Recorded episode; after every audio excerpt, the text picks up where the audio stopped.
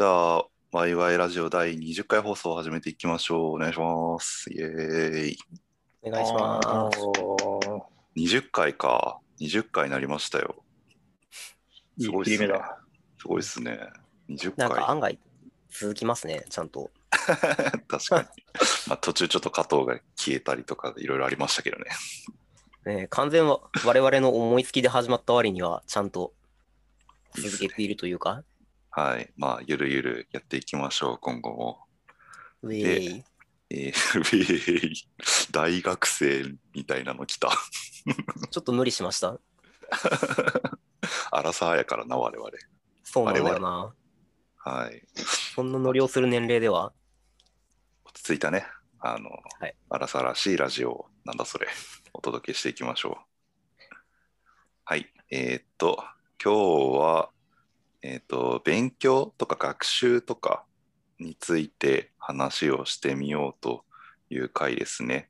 まあ、なんか、あの、ツイッターでこれ聞いてくれてる方と若干お話しする機会があったときに、なんか、勉強をどうやってしてんのとか、あの技術についての話とか、せっかくエンジニアなんだし、やってくださいよみたいな話をただく機会がありましてですね、まあ、そんな話をしてみるのもいいんじゃないかということで、今日は学習の話。で、特に、えっと、ここにいる3人、あ、そう、加藤、タディ、橋のいつもの3人で喋ってますが、この3人とも AWS のエンジニアをやっているっていうところ、まあ、AWS を扱っているエンジニアっていうところもあって、AWS どうやって勉強してきたのとか、今どんな勉強してるのみたいな話をざっくりできればと思ってます。というところで、さて、さて、どうしようかな。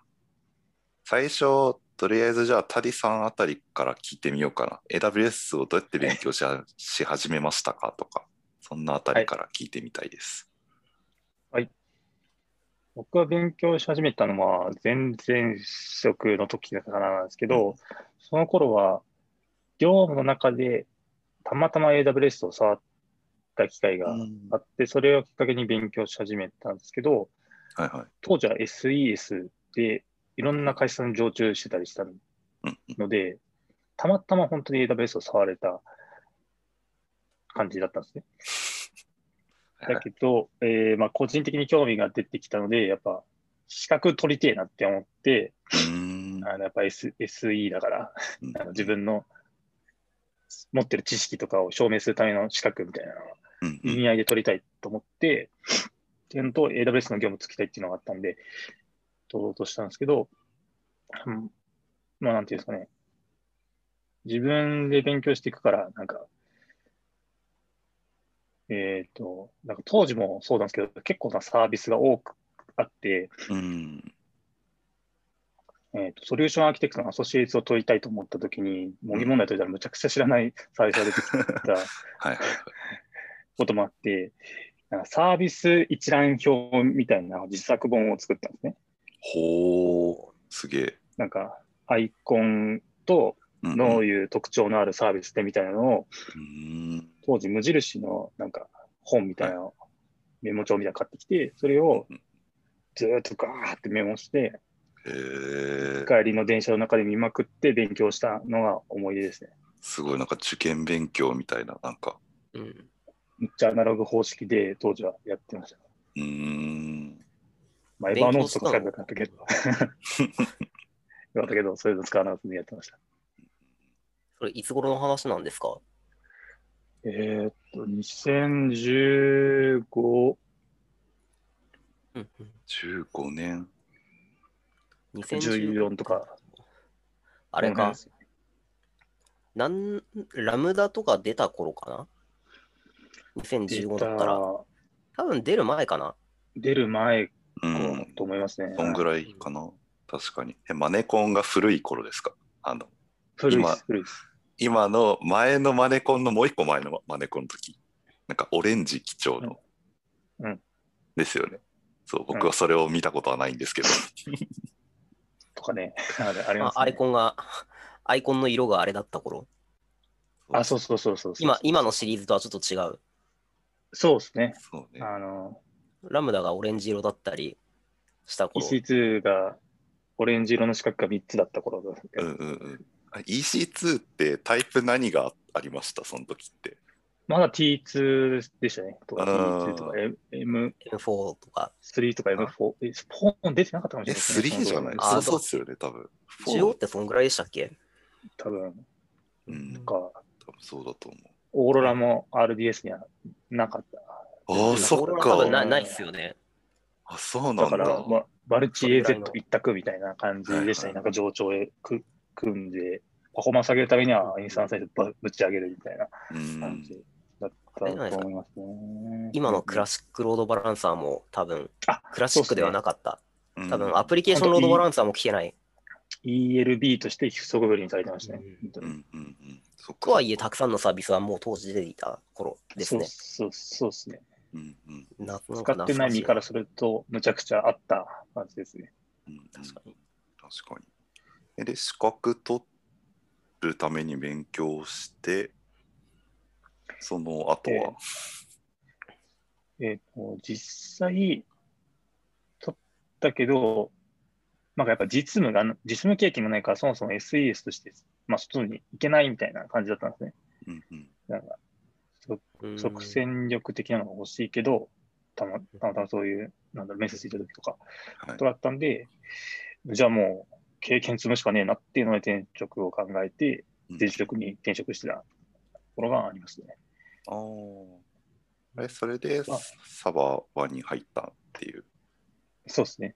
ああ、そうなんだ。あ、じゃあ当時のステータスで言うと、えっと、ちょっと案件で選べる触って、資格取ったぐらいの状態でそうそうそうそうそうそう。転職。へえ。そうそうそう。すごい。AWS 実務的にはそんなにこう経験値は、まあ、言っちゃえば高くなかった頃に、その専業の方に行っちゃうっていう感じだったんですね。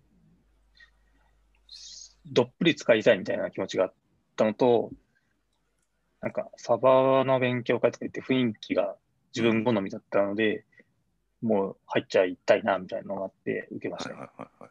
なるほど、なるほど。いいですね。当時我々、我々、まあ、まあ、って言っていいのかわかんないけど、勉強会やってたんですね。私が知らなかった。サーバーワークソニック。今はサバあー戦ってやつか。なんかそんな名前のイベントがあったような気がする。とか、確か、思い出しますけど、リインベントの報告会とか。やってたような気がするんですけど、なんか、その、在籍してる人とか、もう卒業されちゃった人とかとも確か当時絡ませてもらった記憶がありますね。ああ、で面識はあったんですね。当時はそうですね。資格持ってるんだったら、うちどうですか？みたいな、こう誘ってもらったりとかして、もうまままんまとそっち 行くみたいなことをやりましたね。あ僕も行きたいと思ってるんで、ノリノリみたいな感じですね。じゃあ結構資格を取るのはなんかうまくいった感じですね、その勉強としては。うんそうですね。なんかモチベーションもそうですし、うまくいきましたね。うん、で、そこからね、転職のなんかこうフックにもなったって考えたら、め。ちゃめちゃいい。これ、多分我々の中で一番てっぺんの話じゃないですか？なんなら。ペン。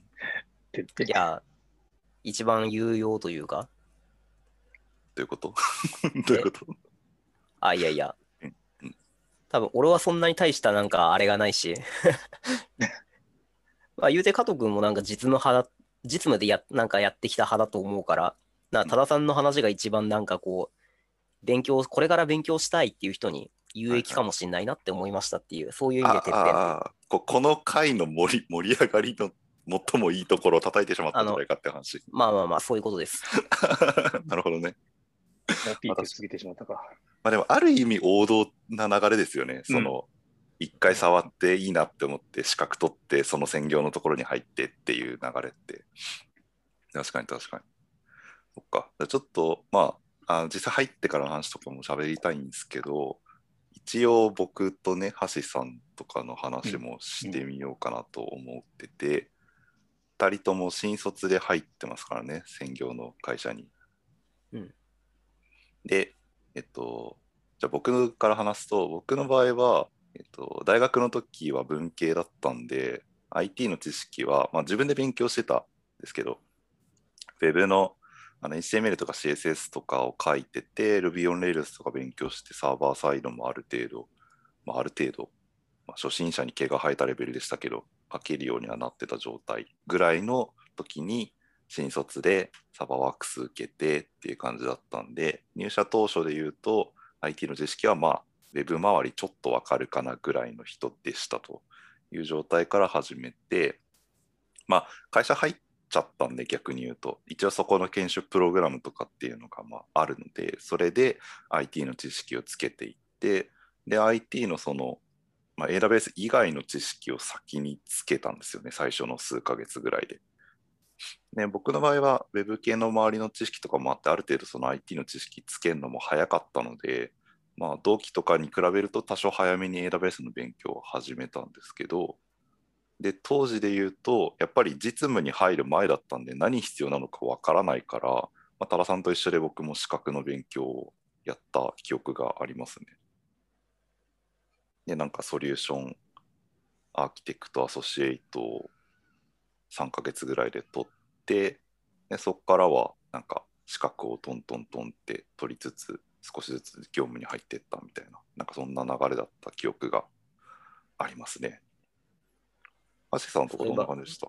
あああそういえば加藤君は資格取るペースもめちゃくちゃ早かったなってのをそうですねなんか。思い出してましたね。そうそう。なんか6月、入社す、んえっと、入社1年目の新人は11月までに努力目標で SA アソシを取ろうねっていうのが、確か、まあ、少なくとも僕の年にはあったんですけど、なんか早く取った方がいいよって言われてたから、じゃあ早く取るかって思って、6月ぐらいに Solution Architect Associate 取って、で、えーっと、その後は確か2ヶ月おきぐらいに Developer、SysOps、えー、取って、年明け1月に SA プロ取って、で、その月の末ぐらいに DevOps プロ取って、みたいな、なんか、だから1年目の間にアソシエイトとプロフェッショナル5個全部資格取るっていうのをやりましたね。自慢です。早いなと思って。いやまあでも、まあちょっと話ずれるからあれですけど、1年目って、えっと、あの会社だと、ほぼまあ研修期間みたいなもんなんで、その、うん。ですね。うんですよね、その研修受けるのと、OJT で各部署回るのとっていうので、で評価の期間でもないから、あまり目立ったことできないから、まあ、資格めっちゃ早く取ってれば目立つだろうと思ってやってたところはあります。うんうん確かに。新卒が努力目標で取るっていうのは多分今も、今もあるのかな？なんか私の頃からありましたけど。うんうんうん、今ねう、ん多分ね、SA アソシじゃなくて、あっちに変わってると思います。あの、なんだっけ。えー基本情報とか？プラクティショナー。プラクティショナー。ああ、プラクティショナーをもうちょっと早めの時期に取ろうみたいになってんじゃないかな。わかんないけど。はいはい。まあそっか。IT が未経験の子も結構多いからね、今。だし、今、SA アソシのレベル感が僕らの時と違うんで、もう、確かうんに確かに。そううん今のアソシ難しいから、プラクティ種類ショナーが増えましたからね。そうそうそうそうそう。プラクティショナーからってなってるみたいですね。なるほど。ハシさんはどんな入りだったんですか？ハシさんでももともと情報系ですよね。そうっすね。なんか高専とか大学とかで軽くそういう分野には馴染みがありました。うんうんで、そうですね。当時、まあ、修士活してる時にが、大学院にいたんですけど、その時になんか AWS っていうものの存在は認知していて、うんで、まあ、たただちょっと自分、当時は使えなかったんだけど、いや、絶対これ面白いじゃんと思って、なんか興味は持ってたんですよ。まあ、勉強はしてなかったんですけどね。まあ、でもそういう、なんか、まあ、もともとちょっとだけその頭に引っかかってる状態ではあってうん。で、まあ、大学院生のばん、なんか、リクナビみたいな、アカリクっていうサイトがあって、そこでちょっとうちの、えーまあ、人事の方と、なんかお会いしたっていう感じで、うんなんかそこで喋ったら中の人がめっちゃ面白かったから、あ多分こんな面白い人おるなら大丈夫やろうと思って入ったりして、うんで、そこからまあ始まったって感じです。まあもともとその IT 系の知識みたいなのはある程度はありましたけど、で、まあ当時2015年ぐらいでしたかね。で、当時も、えーまあ SA アソシに関しては、まあ入社半年ぐらいで取ってもらわんとね、みたいな空気が、まあ、多分、もうちょっと強めの圧としてあったと思います。うんそうなんだ。はい。うん、か、だと思う。当時はそんな感じでしたね。あと、まだベンチャーの色が強く残ってたし、はいはいはいはい。確かに。当時40、4、50人ぐらいでしたね。ああ、あれ、橋さん入ったのと多田さん入ったのと同じぐらいでしたっけ？1年後に多田が入った感じですね。ああ、確そっか。橋さんの方が先なんだ。うんそうです、対戦ですね。戦や。車歴だけ。いやいやいや。はい。まあなんか入ったんですけど、で、まあ、と、そうだな。俺の時はマナー研修とか結構そういう、まあ関係ないやつが割と多かったので、うんうん。まあなんか、OJT の学習で IT 関係ちゃんとやり始めたの多分7月ぐらいからやったと思いますね。うーん、そうなんだ。それぐらいからなんかまあやりつつ、まあでもまあとりあえず資格さっさと取りたいし、まあなんか当時の心理としてはやっぱり、なんだろう。一応、新卒としてできることやって目立ちたいみたいな欲があったから、ってなると手っ取り早いの資格かなっていうのはあって、はいはい。まあまあ今思えばなんかまあ新卒っぽい考え方だなとは思うんですけど。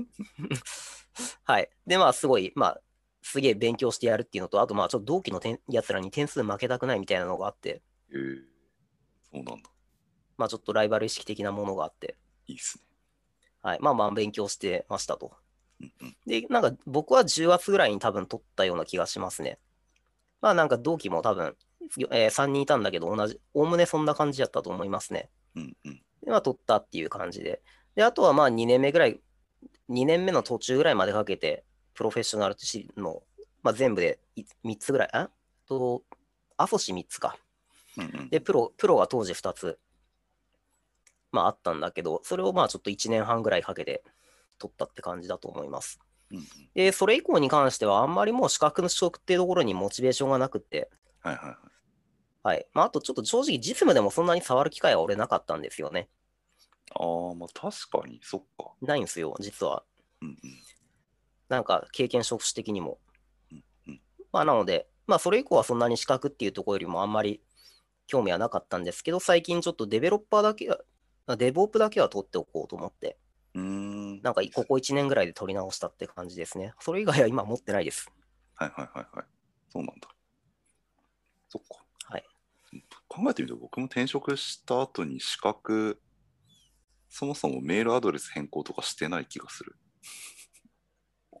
なんかあれって有効期限引き継げるのかなって、地味に 思うんですけど、退職したら。なんかできるんですよ、ね。ですよね。そう資格のポータルってあれ、会社のドメインのアドレスに紐づいてるからっていう細かい話が。なんか確かサポートに連絡すると切り分けてくれる、分けてくれるみたいななんか話をへえ。そう聞くだけ聞いて、まだちょっとやってない。やばい。うんそうか。僕がやった時はそんな感じでしたね。本国の人とやり取りするみたいな。あ、なんからしいですね。そう、ちょっとめんどくさくてやってないですけど、やんなきゃな。まあ、それはさておき。そっか。でもなんかやっぱ結構みんな入り資格パターンは、まあ僕と橋さんの場合はね、新卒で入って、その、ある種こう課題的に渡されてた部分もあると思うんですけど、結構それはあるんですね。まあ有効だとも思いますよね、それって。資格からまあ、入る。何やかんややっぱ、うん、うんどんなサービスがあってどう使うんですかっていうのが、まあ、網羅的にざっくり分かるっていうのはいい入りかなと思いますね。ですよね。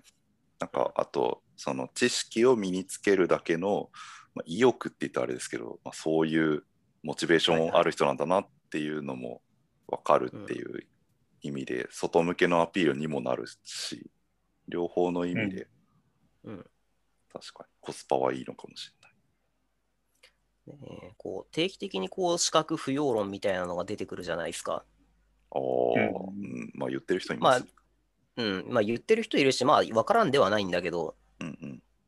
皆さん的にはどうです？なんか多分今の加藤君の話ぶりからすると、まあまあ普通に意義はあるよねって多分こう思ってそうな感じがするけど、みんな。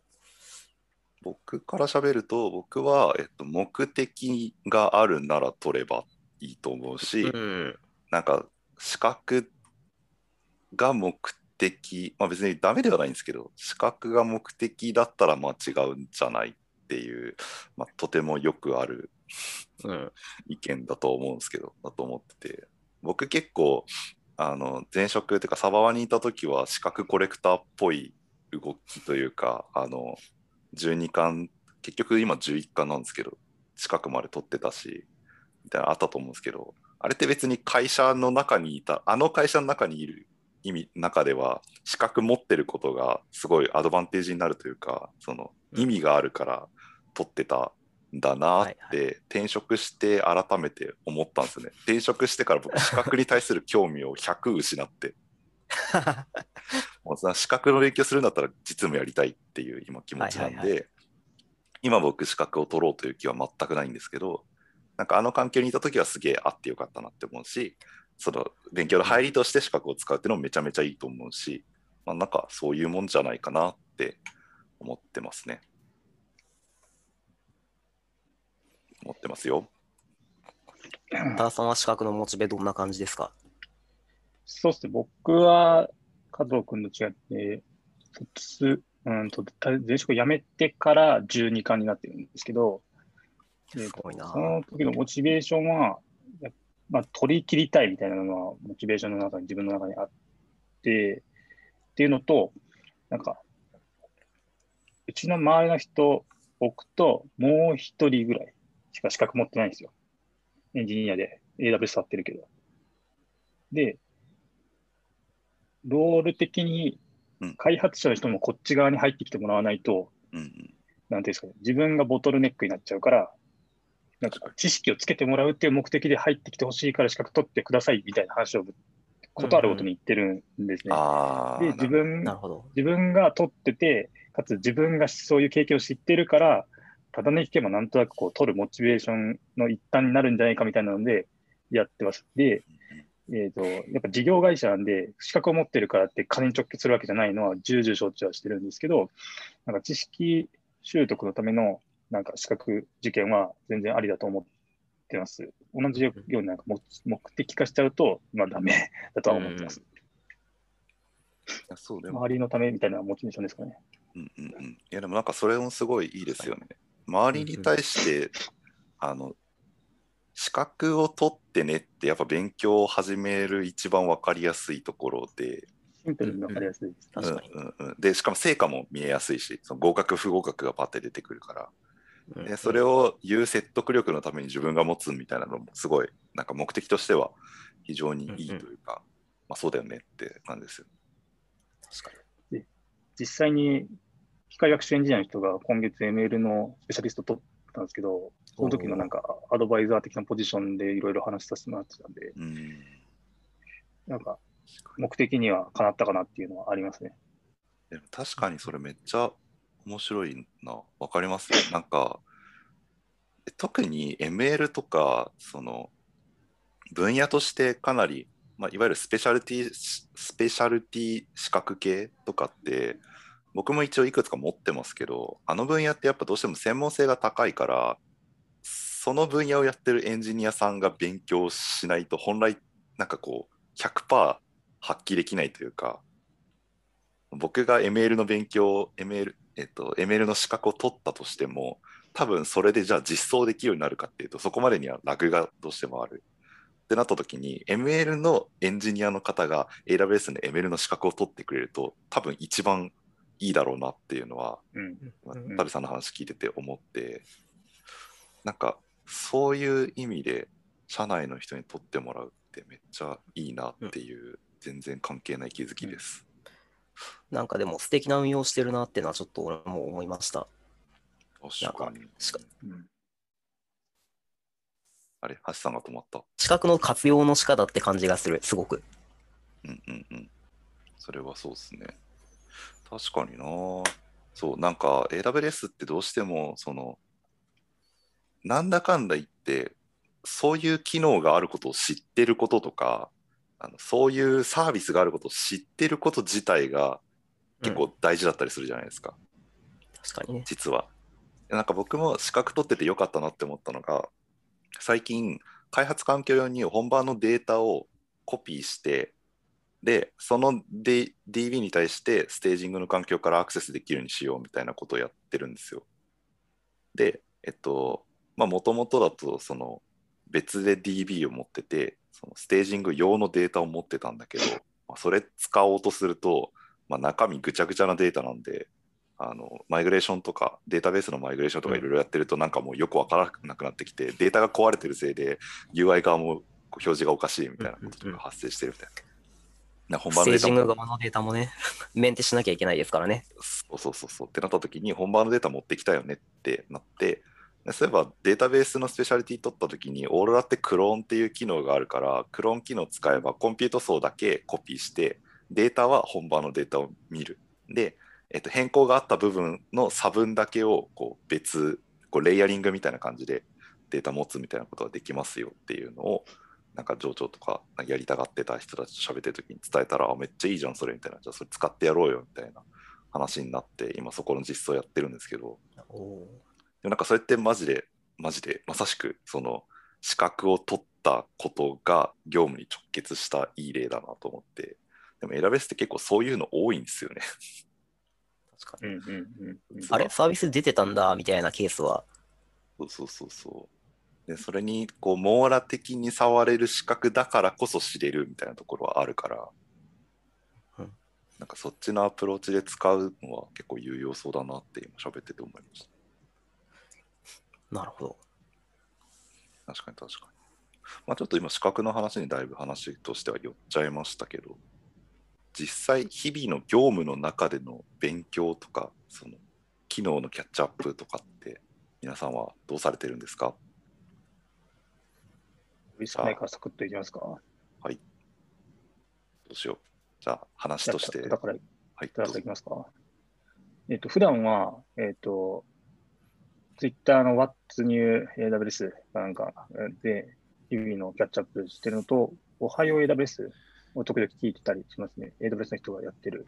うんうんツイッターかなんかでやってるんですよね。ツイッタースペースで喋ってるのかな。あ、そうそうそうそうそう。うんうんで聞いてたりするのと、それ以外はやっぱ業務で発生しそうなこととか、あとは今の運用的にいまいちなところをなんか新しい機能が出たからそれを新しくどっかえたらどうメリット出るかみたいなところで勉強したりします。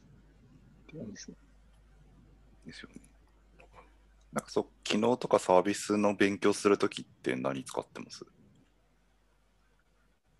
個人、あえっ、と、個人 AWS の環境ああですかね。で、えっと、なんかソースとか、なんなんだろう、ドキュメント漁ったりする感じ？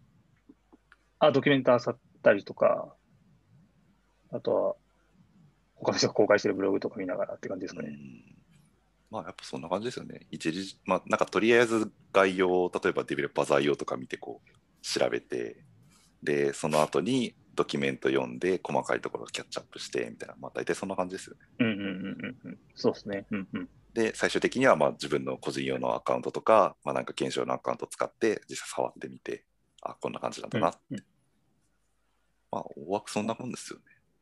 うん。ざんます。長谷さんはどうですか？なんかあんまり普段は触ってないとはおっしゃってましたけど。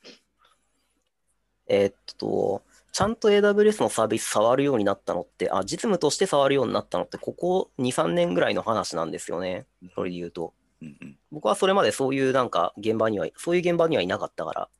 はい。で、今やってるのはその Step Functions とか、いわゆるサーバーレスって、サーバーレスって呼ばれるようなあのスタック周りなんですけどうん、まあ一応その前提で、えーっと、まあ勉強に関しては基本業務任せです。なんですけど、まあとはいえ、そのツイッターで、そのサーバーレス関係のアウトプットされている方っていうのは結構重点的にフォローしてたりするので、うんまあその人たちのタイムライン見てれば、なんか自然とこういうことができるんだみたいな、機能のアップデートっていうよりは、こうするともっとうまく運用できるよっていう情報を流してくれるところがあって、うんうんなんかそういうところの方に興味がありますね。新機能とかより。うんうんまあ新機能ももちろん見はするんですけどね。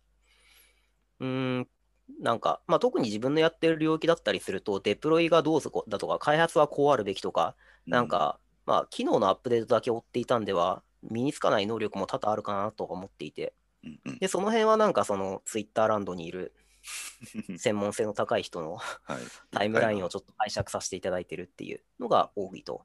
あとは、えーまあ、でも、とはいえ、新しいアップデートとかに関しても結局、その日本のあの AWS の SA とかの方もフォローしてて出してくれるから、わかるわかる。なんかそこから、まあ、公式のドキュメントの公式のアップデートとかも一応そういうツイッター経由で自分では拾うことが多いですね。まあ、自分個人としてはそんな感じで、まああと、ただ会社は今在籍している会社的にも AWS やってますっていう会社なので、あのーまあ、自然とタイムライン流れますよねっていう、そのうん。みんながいる、そのエンジニアチャンネルみたいなのが、まあ、あはいはい。るんですけど、あ、そはい。のスラックのスラックの。中でってことですよね。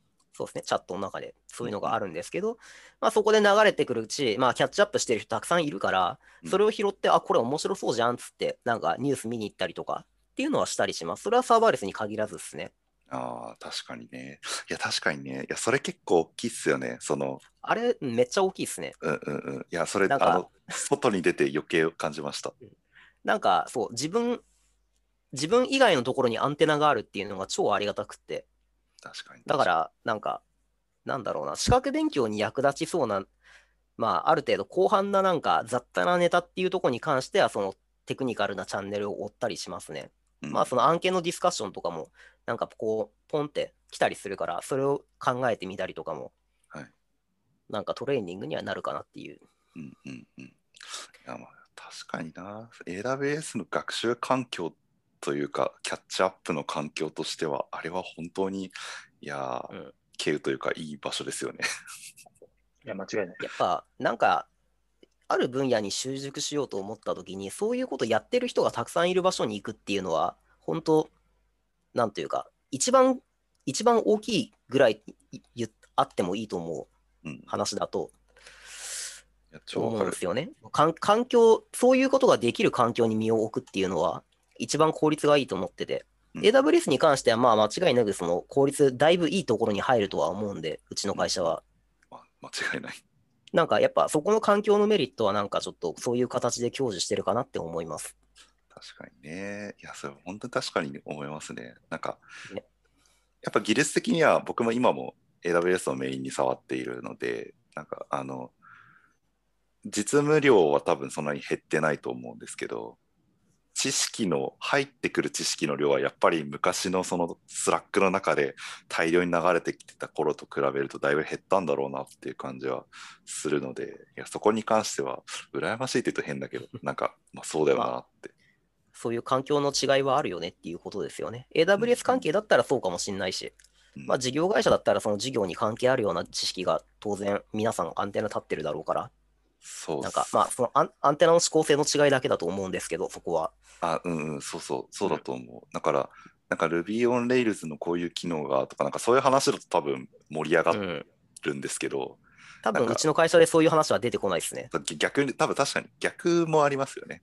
うん確かに。でも、例えばまあ僕だと、最近あのプロトン出たじゃないですか。なんかプロトンが GA になったっていう話を、あの TL でポンって投げたら、え、何それぐらいの、なんか、へえ、そんなのあるんだ。そうそう、みたいなテンションで返ってきて、まあそうだよなって思いながら、ここっちが解説をするみたいな感じの流れになって、もちろん僕から知識をお渡しするのはすごく意味のあることだと思うので、いいと思いつつ、まあ、自分がこう知識を得るっていうのが、スラックではやっぱやりづらいなっていうのは最近感じますね。